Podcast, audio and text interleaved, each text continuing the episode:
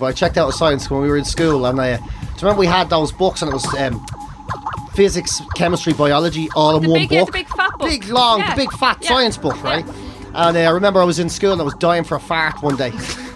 I sat down, I thought, I can't do a fart in front of the class. They're all doing their Bunsen burner shit and all, right? And I was like, I can't do it because I'll get a name for the rest of my life. So I thought, I'll get the big science book and I'll slap it on the ground.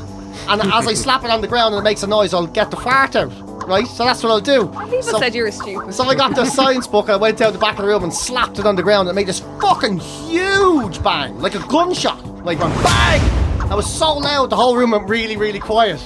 And then just as it went really, really quiet, I went... and I was like, fuck science, man. Science just ruined my life.